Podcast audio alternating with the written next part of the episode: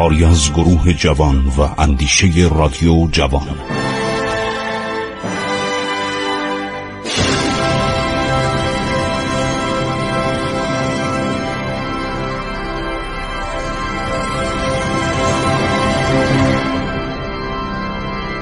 بسم الله الرحمن الرحیم. با عرض ادب و احترام خدمت شما شنوندگان فرهیخته و تاریخ دوست و تاریخ شناس رادیو جوان من خسرو معتزد با شما در برنامه عبور از تاریخ صحبت می کنم خب گفتیم که محمد خلیل خان کروغلی سفیر ایران از سوی فتلیشا بنا به دعوت سر مالکوم که نماینده کمپانی اند شرقی بود کاپیتان بود و دریانورد بود بعدا به درجات بالا حتی به درجه سلشکری رسید. اون سفر اولش بود. این میاد ایران و دعوت می‌کنه آقا بیان هندوستان با لورد ولزلی صحبت کنید. لورد ولزلی فرمانروای هندوستان بود. اون موقع کمپانی هند شرقی هندوستان رو اداره می‌کرد. خیلی خوب. اینا میرن به اون قصر می‌رسن. یک قصر عالی یک باغ بزرگ. و دیویست تا سرباز هندی رو با چهار افسر انگلیسی به عنوان گارد محافظ و تشریفات در اختیار جناب سفیر می‌ذارن. به اینا سفارش کنن. جناب سفیر هر کاری داشت انجام بدین. سفیر ایران تصمیم گرفت چند روز در بمبئی استراحت کنه. چون موقع سفر دریا خیلی سخت بود. سفر دریا مثل الان نبود. این کشتی های عالی اقیانوس پیما وارد کشتی میشید. من چند بار با کشتی ایران سفر کردم در همین حول هوش ایران. خیلی عالیه. حالا ببینید اون به اصطلاح در اون زمان هم انگلیسی ها سرویس کشتیرانی عالی داشتن. از بندر عباس شش ماهی می‌رفت به انگلستان. هر شود که گاهی کمتر از طریق اقیانوس هند از به اصطلاح بندر عباس که جدا می‌شد می‌رفت به طرف عرض شود که مشرق.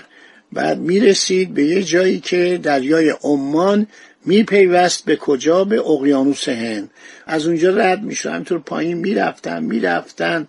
از عرض شود که بابل مندب هم میگذشتن چون بابل مندب اون موقع کانال سوئز نبود که اینا برن مدیترانه. همینطور پایین می‌رفتن تا دماغه امید نیک. از دماغه امید نیک از اقیانوس هند وارد اقیانوس عرض شود اطلس جنوبی آتلانتیک جنوبی می‌شدن می‌رفتن بالا تا می‌رسیدن به عرض شود که جبل تاره جبل طارق یک تنگه است خیلی فاصله کمی بین اروپا و آفریقا داره. اگه می‌خواستن وارد مدیترانه بشن از اون به اصطلاح جبل طارق میگذشتن. اگه می‌خواستن برن به انگلستان ادامه می‌دادن و بالاخره می‌رسیدن به انگلستان. حضور اولتون که سفیر ایران خیلی بهش خوش میگذشت پذیرایی عالی می‌کردن آشپز ایرانی هم داشت براش غذای ایرانی درست کرد اون غذای تند فلفل زده هندی رو که نمی‌تونن ایرانیا بخورن واقعا آتیش می‌گیرن نمی‌خورد.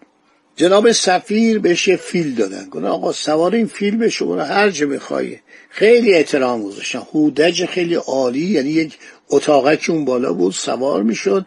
یه نفرم فیلبانج اون جلوتر مینشست و با چکش می‌زد تو سر فیل و هدایتش می‌کرد. این همه جا رو دید. هنگامی که حرکت می‌کرد ادهی از فراشان سفارت و سربازان هندی در التزام رکاب بودند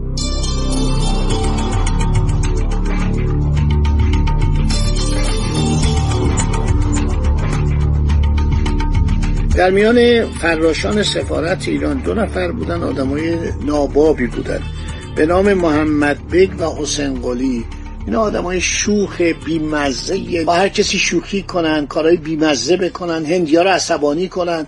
به جای اینکه ادب داشته باشن ادب دیپلماتیک داشته باشن چون تعلیمی نبود. من گفتم آقا را بیا برو دیگه. در التزام ایشون. در تمام دنیا و در همین کشور ما وقتی یه نفر به سفارت میشه بهش تعلیم میدن. همه جور تعلیم می‌دادند و میدن. مثلا میگه مواظب جاسوسا باش. مواظب دام ها باش موقع دام میگسترن. هیچ تعلیم اینا ندیده بودن. و می‌گفتن که باید به اینا می‌گفتن به هندیا سربسترشون نذارید. اینا شروع کردن آزار و اذیت کردن حیوانات. چون فهمیدن هندیا بدشون میاد. بنابراین این فراشه بیادبه که همراه آقای محمد خلیل کروغلی قزوینی بودن می‌بینن که هندیا عصبانی میشن از اینکه به طرف حیوانات تیراندازی می‌کنن. اینا شکار نمی‌کردن آزار می‌کردن. ما باید از خودمونم انتقاد بکنیم. شروع کردن کلاخ رو کشتن. تفنگای خودشون رو برداشته بودن. مقابل چشم سربازان هندی متعصب به طرف چند کلاق که بالای درخت های باغ سفارت نشسته بودن تیراندازی کردن چند تا از اینا رو کشتن. سربازان هندی که توایف متعصبی بودن از مشاهده این منظره از خودشون بیخود شدن. چند بار اعتراض کردن اینا گوش ندادن. بنای فوش و ناسزا رو به فراشه ایرانی گذاشتن. گفتن نکنید. اینا بیچارا فارسی هم نمی‌دونستن هی داد می‌زدن. هی با اشاره چشم با دست می‌گفتن این کار رو نکنید. این جناب فراشه بیتربیت از جوش و خلوش هندوها میخندیدن. دوباره تفنگای خودشون رو پر می‌کردن. تفنگ به اصطلاح سرپر بود. به طرف درختها می‌گرفتن و کلاغا رو میکشتن. سربازای هندی تا به مقاومت نیوردن یه نفر به اینا نگفته بود. آقا تو یه هیئت دیپلماتی داری میره خارج باید به این گفت. این کارا رو نکنید. سر به سر مردم نذارید. این کلا کبوتر پرندگان در نظر این هندیا محترمن. اینا رو میگن نباید کشت. شروع کردن به تیراندازی.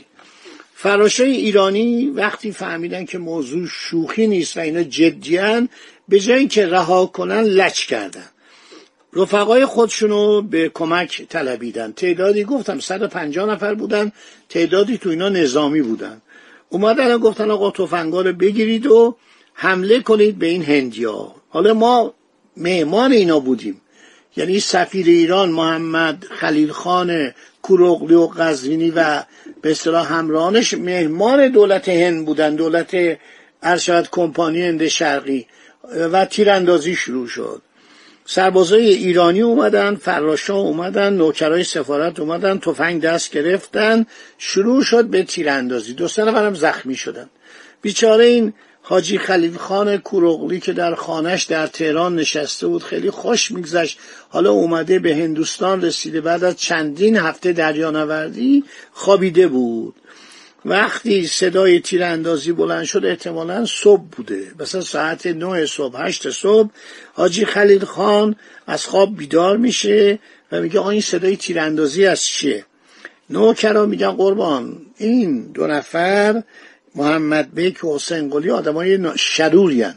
اینا دارن تیراندازی می‌کنن کلاقای بیگناه و کلاقایی که هیچ به درد نمی‌خوره می‌کشن. سربازای هندی و اون به اصطلاح صوبدارشون گوربانشون چند بار اومده اعتراض کرده گوش ندادن و الان جنگ شده. اونا تیراندازی کردن که اینا کلاغا رو نکشن و اینا دارن عرض شود می‌کشن. حاجی خلیل خان نگران میشه میگه وای وای وای ما اول سفرمون ما وارد بمبئی شدیم اینا ما رو سوار فیل کردن این همه پذیرایی این همه مهمانی های عالی باید جلوشون من بگیرم.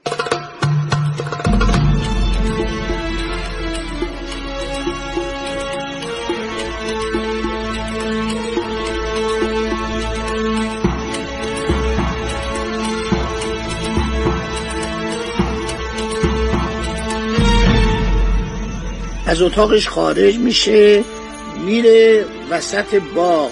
شروع می‌کنه به پرخاش. میگه آقا نکنید تیراندازی نکنید به هندیا. به اینا میگه بی تربیت ها نفهم نادان ها چرا کلاقا رو کشتید؟ چرا این کارو می‌کنید؟ برید گمشین دو نفر من بعدا باید تنبیه کنم. این دو نفری که کلاقا رو میکشتن. در همین هنگام وسط تیراندازی یه تیر شلیک میشه به سینهش این سربازه هندی احتمالاً در وسط عصبانیت خب می‌دونستن این سفیره ولی جنگ بودی اونا داشتن تیراندازی می‌کردن. این بیچاره روی زمین در میغلطه.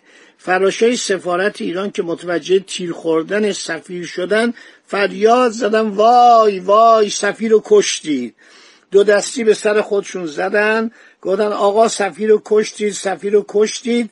سربازای هندی و صاحب منصبان انگلیسی که اونا هم سعی می‌کردن که این هندیا تیراندازی نکنن دست از شلیک کشیدن افسرهای انگلیسی اومدن به اینا داد بیداد کردن. گفتن چرا این کار کردید؟ ای این آقای سفیر رو کشتید این مهمان فرمان فرمای هندوستانه. مرد. رفتن ماینه کردن دکتر آوردن پزشک آوردن انگلیسی نگاه کردی مرده. تموم شد. یه تیر خورده به قلبش و جا به جا مرده. والی بمبئی خبر رو بهش میدن. فورا دی سرباز سفارت ایران رو محاصره کرده مرتکبین رو دستگیر می‌کنن. به ایرانیا کاری ندارن و اونا رو می‌برن. فرمان فرمای هندوستان خیلی عصبانی میشه. پیک میره بهش خبر میده. فورا به نزد ورکلی والی بمبئی دستور میده که دویست نفر نگهبانان سفارت رو با افسران اونا دستگیر کنن زندانی کنن. بعد خیلی یک نامه بسیار پر از سوز و گدازی به شاه ایران می نویسه فرمان فرمای هندوستان هم در جریان قرار می‌گیره. پوزش می‌خواد و والی این عریضه رو به وسیله چند تن از بزرگان هندو و همینطور عده از افسران انگلیسی به دربار ایران میفرسته و میگه که ما این دویست نفر نگهبان هندی رو گرفتیم. هر طول اعلی حضرت فرمان بده اینا رو مجازات خواهیم کرد. دویست هزار روپیم که معادل پنجاه هزار تومان بوده به عنوان خونبه های سفیر ایران برای خانوادهش میفرسته. باقی ماجرا بمونه بره برنامه آینده که بعد بگم این ماجرا به کجا انجامید و انگلستان این سفارت که در 1802 بود ناتمام موند. یعنی دیگه روابط ایران انگلیس ادامه پیدا نکرد و جا داد به روابط ایران و فرانسه. اینا به نوبت می اومدن و می رفتن و سر ما رو گول می زدن سرمون شیره می مالیدن که من اینا تو برنامه آینده براتون خواهم گفت. خدا نگهدار شما با.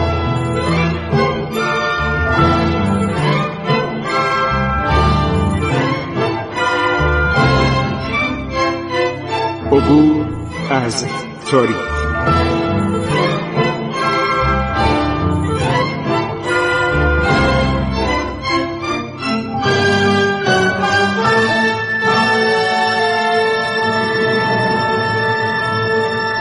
ایران با شکوه. سرگذشت ایران ما به روایت خسرو معتزه